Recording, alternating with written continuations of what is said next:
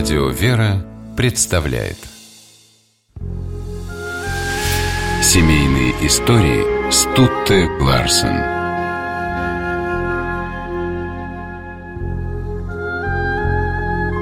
В 1892 году у художника Василия Верещагина родился сын, которого тоже назвали Васей. Самому живописцу исполнилось 50. Он уже был известен во всем мире благодаря циклу картин, посвященных военным операциям в Средней Азии, русско-турецкой войне.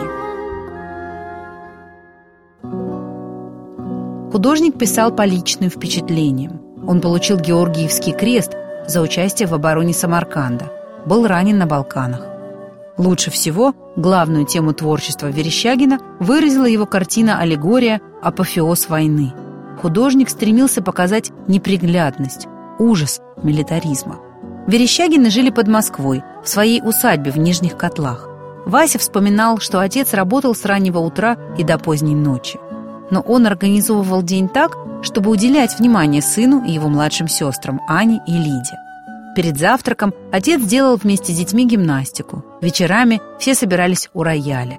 Лидия Васильевна, супруга Верещагина, играла, а сам Василий Васильевич пел, в том числе и романсы, написанные вместе с женой.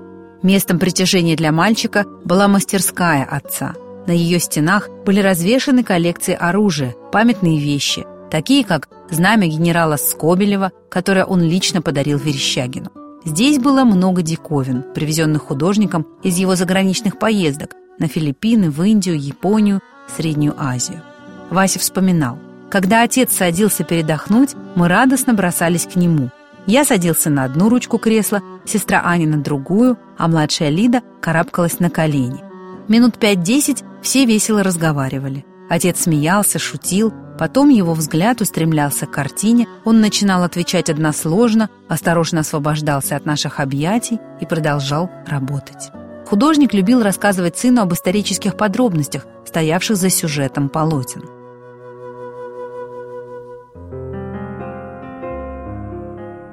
Вася был самым старшим из детей, и Верещагин часто брал его с собой в Москву. В глазах ребенка обыденные поездки превращались в череду ярких эпизодов. Он запомнил случайную встречу отца с караульным гренадером. Оказалось, что тот сражался на русско-турецкой войне. Два ветерана долго оживленно беседовали, вспоминая минувшие бои. Однажды перед воротами московского Кремля отец обнажил голову и попросил сына снять шапку. «Мы с тобой снимем шляпы в память русских людей, строивших эти стены, в память русских ратников и воевод, которые проходили и проезжали здесь когда-то, отправляясь в поход для защиты родной земли». Запомнил Вася и такие слова отца: «Всю свою жизнь горячо любил солнце и хотел писать солнце, но призрак войны заставлял его изображать войну».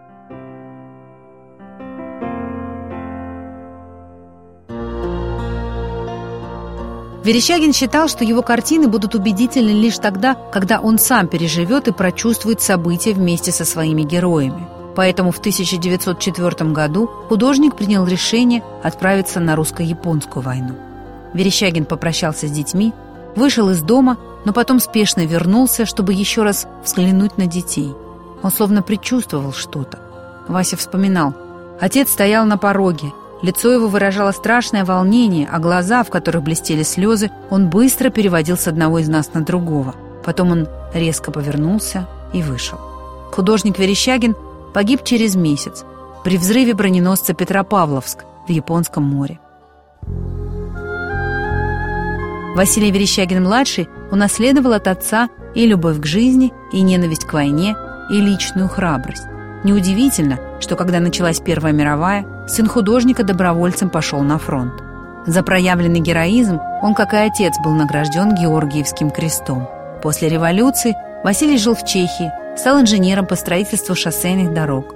Он продолжал хранить внутреннюю связь с отцом и оставил о нем мемуары, полные восхищения.